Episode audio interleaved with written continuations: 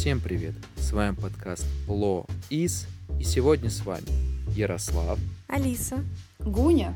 Полюбите право, а право отлюбит вас. Всем привет! Мы врываемся в новый сезон, и сегодня на повестке дня важная тема, особенно для нас, как для студентов. Это юридическое образование. Абитуриенты выстраиваются в очередь за юридическими дипломами. Каждый десятый студент сегодня – это будущий юрист. Ежегодно стены вузов покидают примерно сто пятьдесят тысяч выпускников юридических факультетов, и поэтому мы считаем, что это очень актуальная тема, и постараемся ее максимально раскрыть.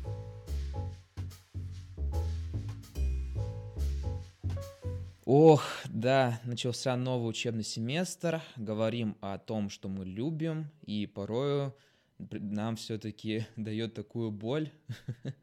Ну, в любви не без этого. Сегодня поговорим о том, как мы учимся на юрфаке, что мы видим хорошего и перспективного, и что уже устаревает, о чем говорят и другие студенты. Сегодня у нас будет включение с другого университета. Ну и, соответственно, поговорим о том, что мы видим в будущем для юридического образования. Я думаю, прежде чем говорить о настоящем и о будущем, стоит вспомнить прошлое. Я подняла сводки и посмотрела, чему же учили юристов раньше, и что перешло к нам сейчас, и что, может быть, нам не хватает. Во-первых, юридическое образование в России зародилось очень давно, но устоялось оно в девятнадцатом веке, и в девятнадцатом веке появилось такое интересное отделение на факультете юриспруденции. Это отделение нравственных и политических наук. И исследователи говорят о том, что там учили не конкретно законам или, как мы сейчас проходим, какое-нибудь гражданское право, а учили нравственной подготовке будущих реформаторов. То есть юриспруденция была в направлении того, чтобы в будущем они создавали новые законы и писали реформы. Были факультеты натурального народного права, естественного права, политики, и она входила в юриспруденцию. И, конечно же, римское право тоже было очень важно. Это, этому уделялось огромное количество времени, и даже были специалисты по международному праву и международным отношениям, и им было важно знать историю. И здесь мы можем видеть, как прослеживается тен- тенденция сейчас, потому что мы изучаем историю государства и права как м- России, так и зарубежных стран, и мы изучаем римское право, потому что это важная основа для нашего образования. Да, тут, конечно, стоит отметить то, что мы увидели в нашем университете, какое хорошее изменение. У нас и римское право, когда мы уже второй курс учились, оно было по выбору, то есть необязательным. И у нас половина вообще пошла на другой предмет, и половина хотела пойти на юртехнику.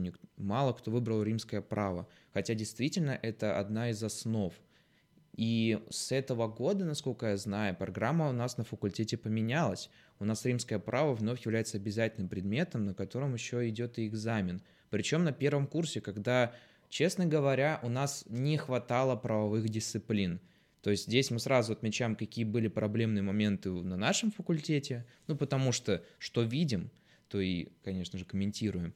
Ну и, соответственно, что у нас меняется в лучшую сторону. Да, я соглашусь с Ярославом в том плане, что действительно на первом курсе было очень мало правовых дисциплин, и это то, что отличает классическое юридическое образование в прошлом в России и сегодня. То есть если мы посмотрим, как уже рассказывала Алиса, у них с первого курса, да, начинались правовые предметы, чуть ли не с первого курса юристы того времени изучали римское право. Я как раз-таки сторонник того, что на первом курсе нужно максимально вовлекать студента в юридическую деятельность, конечно, не уходя в крайности, потому что все остальное его ждет в будущем, но это хотя бы даст ему ощущение того, что он действительно уже в этой стезе, и ему нужно в этом развиваться, а не уйдет. Ну, я думаю, что вы сами знаете очень много таких историй, когда ребята недоучиваются, расстраиваются, потому что у них есть представление о том, каким должен быть юрист. Это представление создается как СМИ, так и условно фильмами, телесериалами и тому подобное. А затем он приходит на юрфак, где ему говорят о том, что один год ты будешь сначала изучать безопасность жизнедеятельности. Это, конечно, важный предмет, но этот предмет у нас был и в школе, поэтому его повторение, ну, для меня лично странно. И то же самое, да и вообще очень много таких предметов было, я просто сейчас все не вспомню, но очень хорошо в моей памяти осталось БЖД. Такая травма. Она для всех нас так или иначе будет таким травмирующим воспоминанием, но это все опирается даже не в то, что у нас юрфаки так вот выбирают, чтобы вот всем знать БЖД или там основы деловой публичной коммуникации, как у нас был предмет, который, в принципе, очень хороший. А дело в том, что у нас есть государственные образовательные стандарты, которым обязательно должны быть применены у нас в вузах, и которые должны быть обязательно изучены так или иначе нашими студентами. И там огромный перечень дисциплин правовых, и там есть же общепрофильные дисциплины, например, у нас в университете, на уровне университета, это опять же БЖД, физкультура, экономическая теория и так далее. То есть у нас э, такой вот идет постоянный дискурс насчет того, ну, причем на первом курсе, на втором и так далее, нужно ли все это, или нам необходимо поменять вот эти все стандарты на то, что у нас был конкретный упор в правовую тематику, и мало того, чтобы не было огромного количества дисциплин, а чтобы человек элементарно понял, что ему нравится, ну, на втором курсе и дальше он конкретно выбирал уже свои там майнеры, треки и так далее. Опять же, это все... с нашего нового года, по-моему, введено. Нынешний первый курс уже учится по такой системе, что у них потом боль, будет больше э, правовых дисциплин на выбор. И это хорошо, но везде ли это, и как это будет реализовано, ну, мы посмотрим, поживем пока.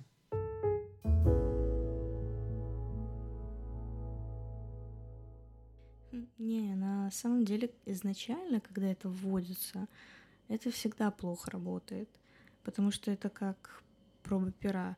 Но по поводу БЖД я согласна. По поводу физкультуры, по поводу философии. Некоторые думают, зачем нам философия, если мы юристы, или экономическая теория. Мне кажется, это важно. И я просто помню слова нашей преподавательницы на первом курсе. Она сказала, кстати, это Юлия Евгеньевна, она сказала, что юрист должен быть спортивный, красивый, всегда хорошо выглядеть, и это важно для нас. И по поводу философии, сначала я тоже не понимала, зачем нам, как юристам, знать философию, потому что какие-то абстрактные представления, но Елена Ивановна, наш преподаватель, она тогда настолько убедила нас в том, что это нужно всем. И, в принципе, то, что мы проходили на философии, да, это не юридический предмет вообще. Это сейчас и отзывается в некоторых предметах юриспруденции все равно. То есть, в принципе, такие базовые предметы, они очень важны. У меня больше встает вопрос, почему мы, учась на каком-то профиле, да, у нас нет возможности выбирать много профильных предметов. Например, у нас больше экономики, чем международного права, а мы все учимся на специализации международное экономическое право. Ну ладно, если бы эта экономика была международной, но в основном нет. У нас, да, у нас такая есть проблема. Ну, в нашей программе обучения она, опять же, говорим, поменялась, и это хорошо. У нас полгода всего шло международное право по одному семинару в неделю, когда как условное финансовое право, конечно, тоже нужная дисциплина, но я бы не сказал, что она должна быть в два раза больше, чем международное право, потому что, конечно, международное право, оно как минимум, мне кажется, объемнее, чем финансовое право, потому что международное право себя включает все эти еще отрасли на уровне международных отношений не только. И помимо этого, наш профиль, да, наш профиль элементарно должен затрагивать больше таких вот аспектов, но почему у нас такая ситуация? Суть в том, что международное право полгода — это у всех. То есть у нас просто элементарно предмет, который у всех в итоге закреплен вот таким образом, что он только полгода идет. На факультете налогов то же самое с налоговым правом у нас. Ну, не факультет, направление имею в виду.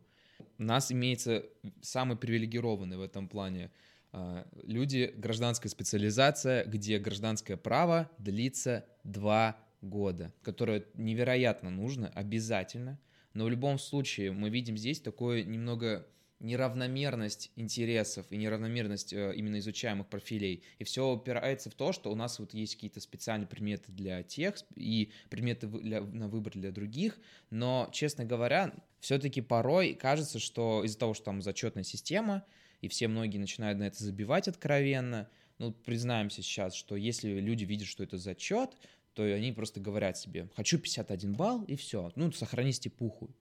И поэтому здесь вот стоит вопрос в том, что у нас вот необходимо больше именно такая, более жесткое разделение на профили, но, опять же, есть противоположное мнение, что человек элементарно может не знать, нравится ли ему международка, нравится ли ему гражданка или налоги на первом-втором курсе. Ну, тогда вопрос, а зачем мы тогда выбираем на середине первого курса, если не знаем и можем потом перевестись? Я здесь добавлю к вашим словам, что э, мне тоже, как для первокурсника, было важно э, изучить весь, весь э, спектр профессий, которые есть, да, юридических, иметь о них хотя бы представление и в будущем определиться, кем я хочу быть. И вот этого мне очень сильно не хватало. То есть, условно, э, я только...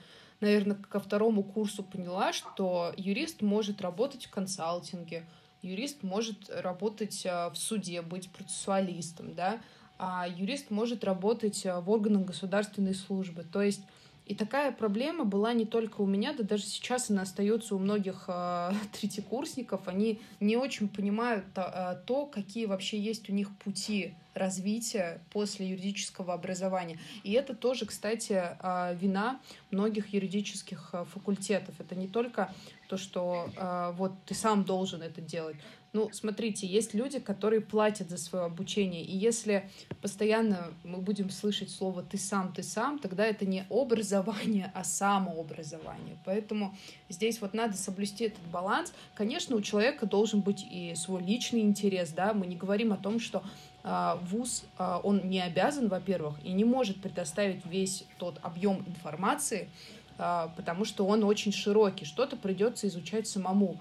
Но объективно нужно показывать то, какие есть у тебя возможности развиваться после юрфака, чтобы не быть таким незнающим болванчиком, простите, после четвертого курса и не понимать, а куда мне податься, вот что мне делать. Это очень, кстати, стрессовое состояние, я надеюсь, что в следующем году мы с вами его не испытаем после третьего курса, после четвертого курса, вернее. А здесь я все-таки хотела бы, наверное, вернуться к вопросу того, ну, к международному опыту, потому что вот вы упомянули, что есть, какая практика есть в европейских университетах, и тут, мне кажется, Алиса нам много чего интересного расскажет, что у них с юрфаком там и что может быть полезно для нас.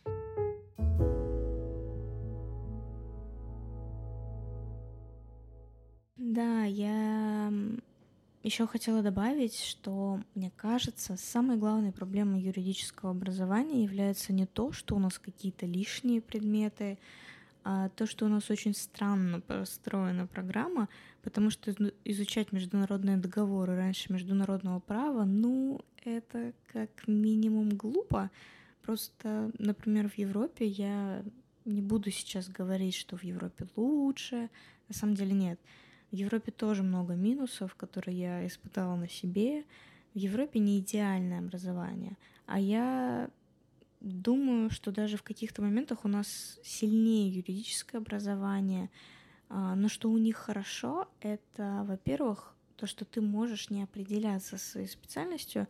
То есть у нас как? Мы со второго курса уже должны определиться со своей специальностью. А там нет, это не так. Ты можешь до двадцати пяти лет ходить и думать вообще, я пошел на юрфак, я просто пошел, я, или оно мне надо.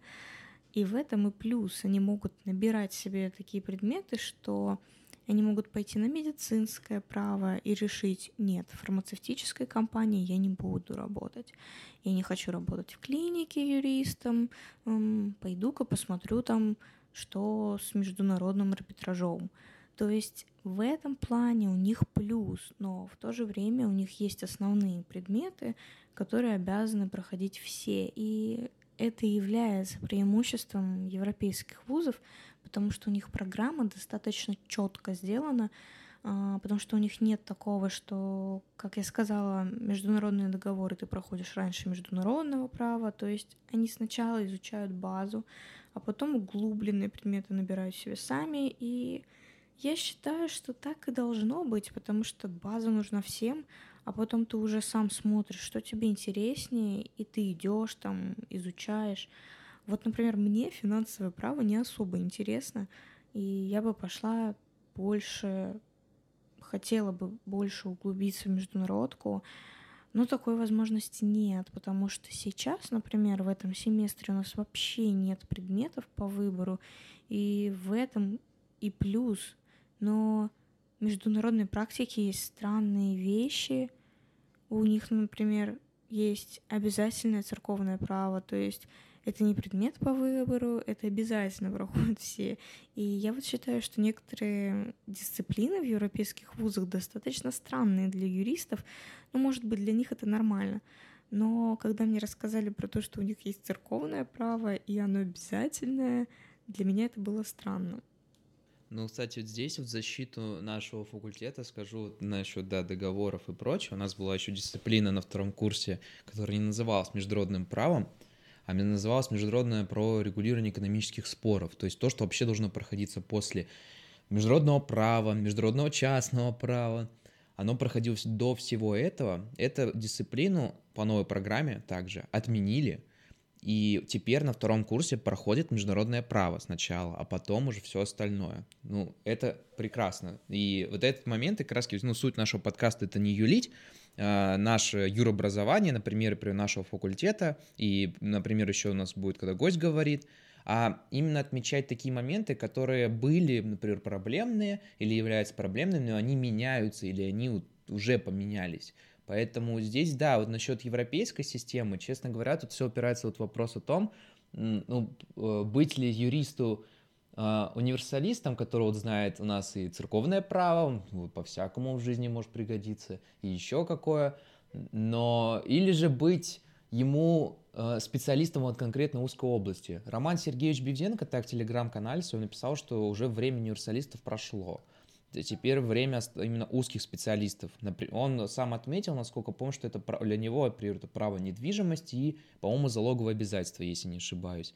И так далее. У нас же, как вы знаете, тридцать-сорок дисциплин за четыре года, и вот давай определяйся, где ты будешь узким специалистом. А надо знать все, сдавать зачеты все, экзамены тоже, потому что диплом, он один-един. Диплом, он один-един. Хорошо сказано, прям устойчивая фраза будет после выпуска.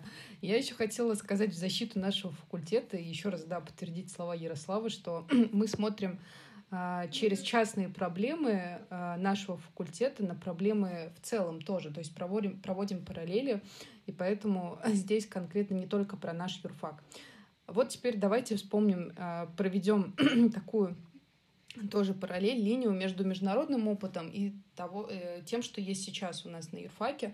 Вот очень сейчас популярно стало в американских вузах, да, европейских в том числе, в некоторых, стали внедрять предмет по legal design. То, что сейчас очень актуально, то, что набирает обороты в России. Недавно проходила всероссийская конференция по legal design, где а, был одна из спикеров, одной из спикеров была Азиза Степанян. Она у нас была в выпуске, давала комментарий а, в девятом выпуске. И в защиту хочется сказать, что наш юрфак тоже не стоит на месте. Не знаю, как в других вузах. Здесь будет, наверное, интересно посмотреть комментарии, если будут представители из других вузов России. Наш вуз, да, не стоит на месте, потому что появились у первого курса, э, как он правильно, Ярик, называется, э, этот предмет? Юридическое письмо. Да, юридическое письмо, то, чего у нас не было. У нас была максимум юртехника, и то это был предмет по выбору, но вот с недавнего времени появилось юридическое письмо. И это очень э, соотносится с legal дизайном, конечно, не целиком и полностью, но это довольно огромный шаг в эту сторону, и хочется, чтобы это развивалось и дальше, потому что legal design — это крайне важно, это то, что сейчас должен знать каждый юрист, и я лично радуюсь, что мой факультет это понимает, руководство моего факультета, и делает шаги в эту сторону, и будущее поколение юристов будут об этом знать. Да, как раз то, что мы затрагивали на выпуске про legal design, и то, что у нас отмечается еще сейчас и в других вузах вовсю в виде мероприятий по legal design тому же. Очень хорошо здесь отмечу, например, мероприятие Высшей школы экономики, которые позвали Азизу на, ну, в качестве спикера к себе. Также, по-моему, Мищенко, тоже хорошего очень юриста в этой сфере, позвали. И также Центр образования при МГЮА, который проводит подобные мероприятия. Я прошел у них небольшой курс, который проводила еще юрфирма вместе с ними одна. И они очень подробно прошлись по тому, что из себя представляет legal design, дали обратную связь. Очень круто. И то, что это продвигается дальше. Но, опять же, да, это не должно быть по поводу того, что тут ты должен сам проявить инициативу и пойти. Это нужно внедрять непосредственно в образовательный процесс дальше. Ну, о чем мы сегодня и говорим. Да. Угу. Может быть, тогда мы от нашего факультета перейдем к другим вузам. Сейчас мы послушаем Елизавету Звичаровскую, студентку второго курса МГЮА имени Кутафина. Она нам расскажет о том, какие недостатки существуют в процессе ее обучения, ну и, конечно же, отметит хорошие моменты, перспективы. Давайте послушаем Елизавету.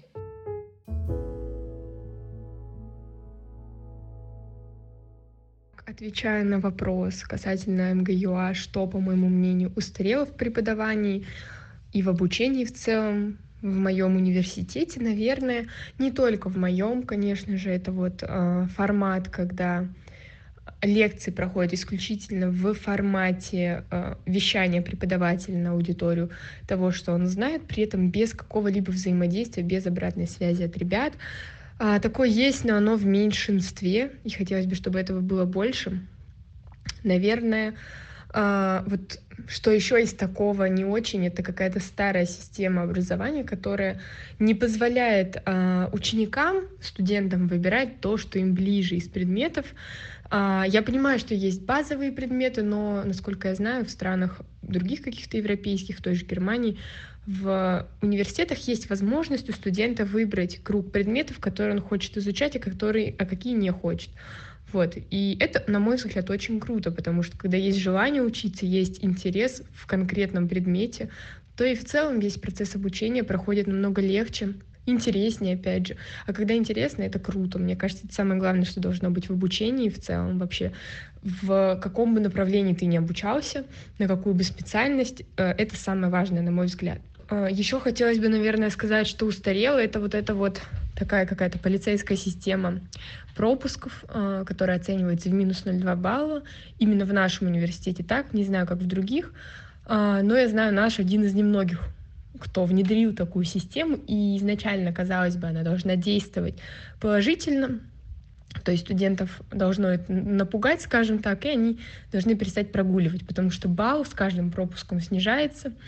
Но получается так, что это палка о двух концах, ведь все мы болеем, а сейчас, особенно в период пандемии, ну, получается, что ученик должен идти...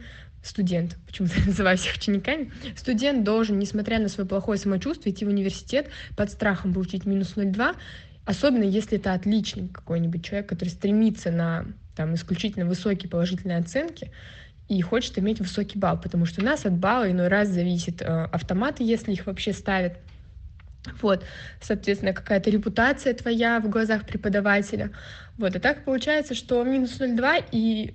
Есть, конечно, шанс доказать, что ты, ну, не болел, точнее, наоборот, болел, принести справку, ну, тогда тебе снимут эту энку, но никто этим не занимается, это очень сложная такая процедура, которую никто к ней не прибегает. Что вот нового, если говорить о том, что вуз вносит нового, мне очень-очень нравится, что в МГЮА появилась рассредоточенная практика, это такая возможность пройти практику вместо лета сейчас.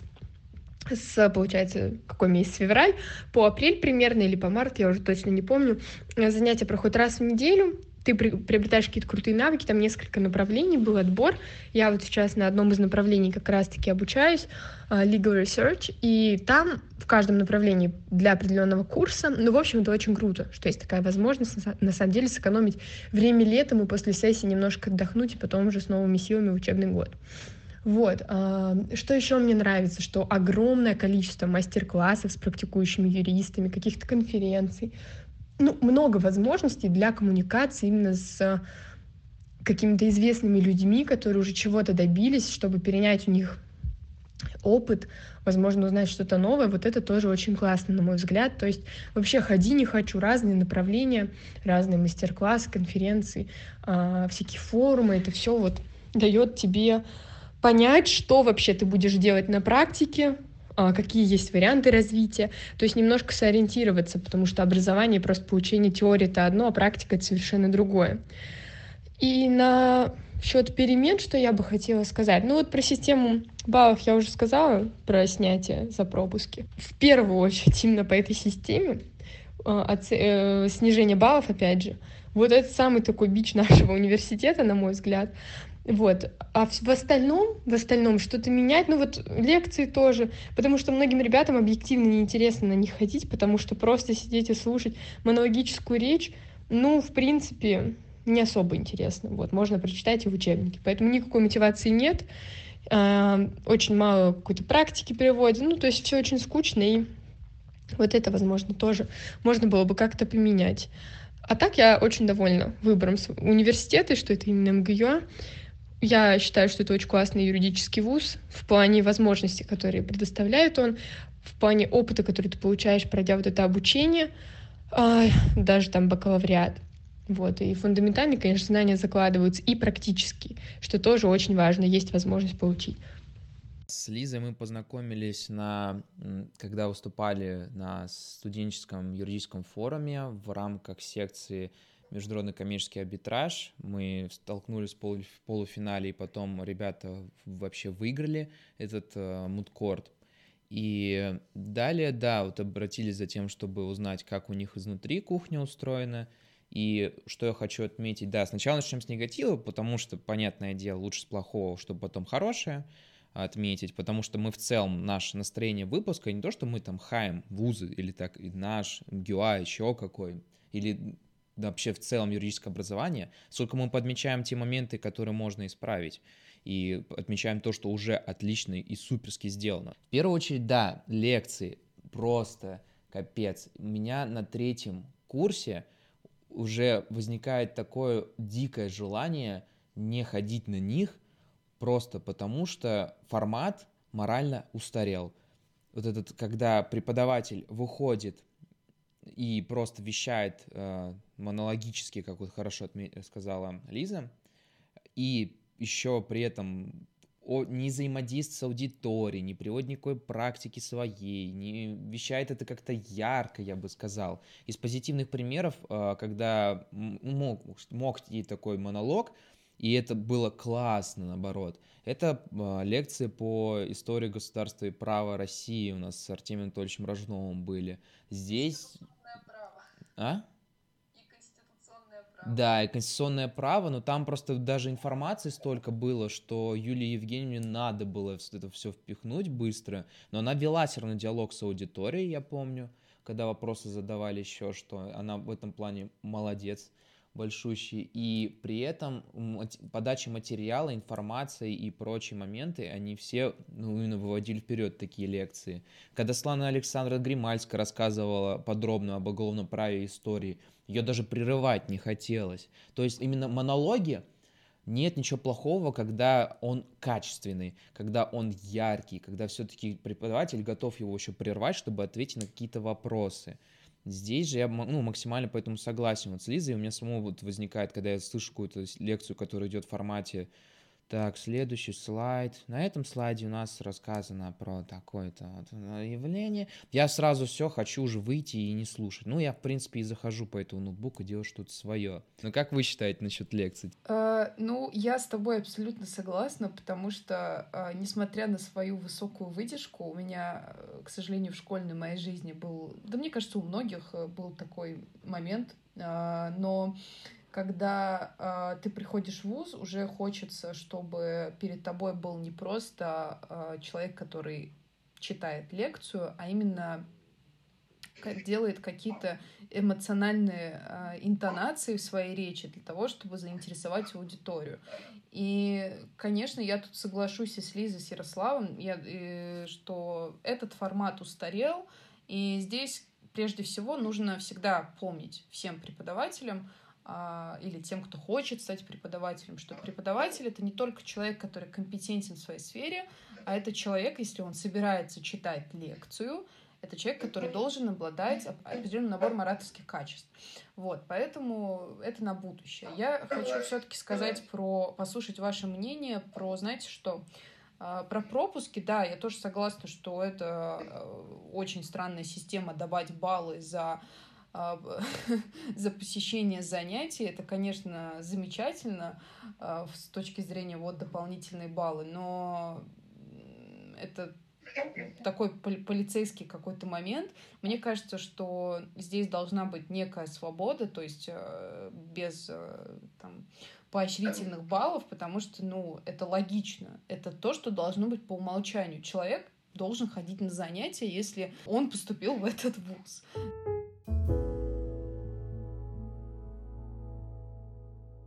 У меня абсолютно такое же мнение, как у вас, тем более вот сейчас начался семестр, и мне немного сложно, потому что полгода я жила в другом ритме и училась в другом ритме, потому что в Европе все, всем все равно. Ходишь ты на пары, не ходишь ты на пары. Они даже на семинарах баллы не ставят, то есть преподаватель сам для себя делает такую пометку в голове, что ты активный или что ты там сделал презентацию. И ты можешь вообще не ходить полгода, а потом прийти на экзамен и сдать его на пять. Но я тоже не считаю, что это полностью правильно, потому что тут какой-то момент, что ты можешь ходить, да, на все пары, отвечать и получить три, например, а студент, который ничего не делал, не ходил, пришел, и ему попался там легкий билет, и он написал на пять. Это тоже не совсем правильно, но в плане лекций и какого-то жесткого контроля, как у нас, я считаю, что это неправильно, потому что я не знаю, например, у меня иногда теряется из-за этого мотивация, потому что мне самой интересно ходить на что-то, но иногда бывает так, и я думаю, у каждого бывают такие дни, когда ты просто сидишь и такой... но я не могу, вот я сегодня ничего из себя не выжму, и лучше я посижу день, да, останусь дома, выдохну и с новыми силами нормально пойду и хорошо сдам, чем я просто бесцельно проведу день, сидя и смотря в потолок в аудитории. То есть, мне кажется, какой-то момент свободы в этом плане должен быть, потому что огромная психологическая нагрузка, и у нас... еще и достаточно сложное обучение, потому что мы постоянно делаем какие-то кейсы, готовим домашку, мы работаем двадцать четыре на семь, и еще плюс дополнительно тебя наказывают за то, что ты там опоздал или то, что ты не пришел на лекцию, и этот момент мне не нравится. Ну, это тема эмоционального выгорания, вот, про, вот ты сказала, состояние студента, когда ничего не хочется, это тоже такой отдельный разговор. Я хотела, знаете, к чему вернуться, вот к положительным моментам, и он прослеживается абсолютно точно на нашем факультете, это то, что есть у факультета выходы к различным спикерам, которые приходят и устраивают мастер-классы, это курсы, это та же Академия Финуниверситета, да, то, что там есть набор курсов бесплатных. Это все очень круто, то, что мы имеем возможность послушать людей, которые непосредственно закончили наш вуз или любой другой, неважно, но построили карьеру, они приходят, они общаются с нами. И это важно, потому что вот я общаюсь с разными людьми, которые, вот, допустим, учатся на юрфаке, и среди, не... и среди них есть ребята из регионов, таких не сильно крупных, и у них такой возможности нет. Поэтому нужно ценить то, что у нас происходит. Вот, и за это мы абсолютно точно благодарны факультету. Да, я вот здесь тоже похвалю факультет и университет в плане мероприятий, потому что до пандемии, например, той же, это было невероятное что-то. У нас были крупные такие мероприятия, форумы, хотя и, да, может, не сугубо правовые, но по тому же бизнесу, по инновациям, наука плюс тоже, кстати, очень хорошо было организовано, мастер-классы различного рода, взаимодействие с государственными органами и компаниями крупными. После пандемии это стало немного сложнее и не так, может, вовлекательнее, потому что, ну, сам формат онлайна это такое, и также сами сложности, которые вызывает пандемия в виде экономических и не только, и как вот взаимодействуют сейчас люди, это тоже влияет. В этом плане мне очень понравилось, да, вот замечание насчет, ну, даже не замечание, это, я лучше скажу, похвала относительно мастер-классов и распределенной практики в эм гэ у а. Я один момент, когда увидел эту распределенную практику, я такой, блин, ну почему я не студент эм гэ у а? Там очень крутые направления были. И я хотел бы пройти по одному из них, даже вот если бы, ну, никакая практика мне бы не зашлась, потому что, ну, будем здесь откровенны, у нас нет никакой практики, которую предоставляет вуз до четвертого курса, там и то месяц производственное, насколько я помню, потом преддипломное и все. Это, могу как отметить, все-таки больше минус, чем плюс, как бы не говорили, что вот, зато больше времени на то, чтобы учиться, впитывать знания и так далее, но суть в том, что я помню очень хороший комментарий одного из ребят, который уже работал во время обучения. Это было бы хорошо, если бы у нас максимально мы бы были вовлечены в это образование, то есть мы бы жили прям им, и нам вуз за это еще, ну, хорошо, вообще в целом система хорошо бы отплачивала. Вы сами знаете, какие, например, стипендии в европейских вузах имеются. У нас даже коллеги наши, которые из Франции приехали, они не жалуются на жизнь вообще, особенно учитывая, что тут евро конвертируется в рубли когда. И какие стипендии и гранты продаются в других странах, и не только на образование, какие раньше стипендии были у нас для того, чтобы студент мог реально полностью посвятить себя обучению и стать максимально качественным и квалифицированным кадром. Но что мы видим в итоге сейчас? То, что у нас во многих вузах элементарно просиживают пары, которые просто по палочной системе необходимо посещать, и что реально лучше отменить в сторону того, чтобы сделать свободное посещение, и давайте просто сдадите сессию зачеты, ну, нормально, а кому надо, кому интересно, пусть приходят. Тогда и преподы будут себе больше требований ставить, а не то, что ко мне обязаны прийти, они придут. И помимо этого у нас, если будет хорошая материальная поддержка студентов, что, конечно же, тяжело, наверное, осуществить в нынешних реалиях, но я не знаю, это, по-моему, в принципе, возможный вариант, раз уж раньше это было, то тогда у нас элементарно не будет возникать мысли о том, чтобы вот я хочу пойти работать или вот я должен идти работать, потому что мне не хватает денег на жизнь сейчас, или мне хочется больше, чем мне дает, ну, блин, две тысячи рублей в месяц стипендии, а повышенная за пятерки, за то, что я старался, я молодец, такой три тысячи рублей в месяц. Ну, относится не к самому юрфаку и прочему, как в общем системе образования на данный момент. Это если э, говорить об общем практике и прочем. И здесь очень хороший момент, да, поэтому отметила Лиза, связанная с эм гэ у а и с распределенной практикой. Я надеюсь, что данный опыт будут внедрять другие юрфаки тоже. Нашу в том числе, хорошую, если кто-то послушает и поймет такую задумку, идею, и можно будет ее внедрить как-то в образовательный процесс, то это, все будут благодарны за это.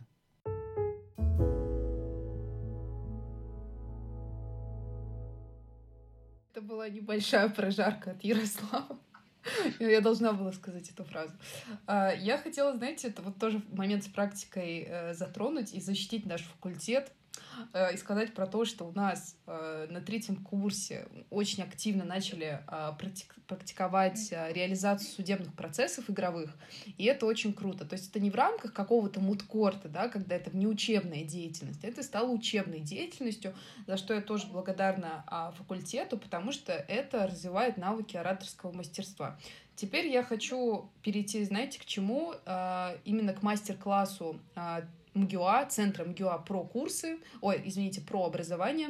Да, на этом мастер-классе выступали э, Наталья Поликарпова, директор по правовым вопросам компании PepsiCo, и Анна Замкова, руководитель направления юридической поддержки PepsiCo.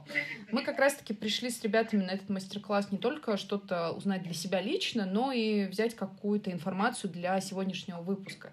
И Мастер-класс был замечательным, и спикеры отметили такие моменты, что в вузах не очень сильно обращают внимание на развитие навыков ораторского мастерства, и здесь я абсолютно согласна, что навыки ораторского мастерства либо вообще не воспитываются в юных юристах, либо делается это уже с третьего курса. Но, конечно, вот на нашем факультете был предмет деловой коммуникации, если я правильно его назвала, на первом курсе, да, в принципе, это тоже какой-то шаг в эту сторону. Ну и судебные процессы, то, что они начались у нас, игровые судебные процессы с третьего курса, это, безусловно, направление в эту сторону, очень хорошее. Второе, что отметили спикеры, это был нетворкинг, то, что в вузах не рассказывают про то, что нетворкинг — это очень важно, и что нужно быть частью, не просто нетворкинг — это очень важно, а что нужно быть частью каких-либо юридических объединений, стараться это делать, потому что есть представление, что пока ты без диплома вступить в какие-то союзы, да, невозможно. Это на самом деле не так. Всегда можно найти сообщество и студентов, которые являются юристами, именно практикуют в этой сфере, делают, участвуют в конкурсах, в мудкортах. И это очень важно, потому что вы получаете новые знакомства, и потом, возможно, эти знакомства вам пригодятся в будущем. Ну и третий момент, который был отмечен из тех многочисленных нашими спикерами, это то, что в вузах не учат тому, как делать те или иные процессуальные документы, как их составлять правильно. И на самом деле вот здесь я абсолютно точно могу подметить, что этот момент существует и у нас на юрфаке. То есть на третьем курсе начались какие-то, может быть, шаги в эту сторону, но это если вот вы попросите преподавателя именно вот конкретно какого-то предмета, кроме юртехники, наверное, и то она не слишком сильно соотносится с практикой, чтобы вы сидели и составляли документы. Вот. Мне кажется, что этот момент был отмечен спикерами не зря, и он есть во многих юрвузах. Я согласна с Гуней, очень полезно ходить на такие мастер-классы, курсы. И, в принципе, ты затронула перспективы уже. Некоторые уже начинают зарождаться в юридическом образовании, и, я думаю, будет логично об этом поговорить и уже подводить итоги. Я считаю, что сейчас очень классно, мне нравится, какой путь выбрало юридическое образование, потому что я действительно вижу прогресс. И я вижу, как, например, на магистратуре появляются те дисциплины, которых раньше не было, и которые идут в ногу со временем, потому что право меняется, и появляются новые дисциплины. Например, международное медицинское право, потому что в России его не было, и сейчас фармацевтика развивается, и нужны юристы. Цифровизация развивается, появляется магистратура по международному цифровому праву. И это классно. Я думаю, что юриспруденция будет и также развиваться. Вместе с юриспруденцией будут развиваться и дисциплины. Но мне кажется, что в перспективе было бы круто, если бы нам добавили какие-то предметы, которые развивали бы наши ораторские способности, как мы говорили, потому что для юриста самое главное — это говорить. Говорить красиво, четко, и при этом нужно уметь дискутировать. Как мы знаем, большинство этого не умеют не потому, что не хотят, а потому что, в принципе, мы не можем это попрактиковать, кроме мудкортов или чего-то такого. Да, я вот здесь согласен, что э, нужно постоянно развиваться, не нужно себе... говорить. Вообще никогда мне кажется, что вот я идеален, и ничего во мне менять не нужно. И это относится как к нам, людям, так и к нашим вузам, факультетам и так далее. Что в любом случае есть моменты, которые можно улучшить, исправить и так далее. И очень хорошо, вот мы сегодня отметили относительно того, как наш вуз это применяет правила, и как в МГЮА, к примеру, это тоже реализуется. Могу сказать еще, отметить отдельно, что в МГЮА так появилась, по-моему, кафедра, которая должна появиться везде. Это кафедра правового моделирования, насколько я помню, то есть именно относительно мудкортов. И игровой процесс сам по себе — это то, что нужно внедрять в любых формах в наше образование. Это включает в себя как судебные приоры заседания игровые. Мы их очень ярко помним, как по конституционному праву у нас была имитация суда конституционного, как у нас на гражданском праве мы ходили в мантиях и разыгрывали кейсы, и также это все потом обсуждали.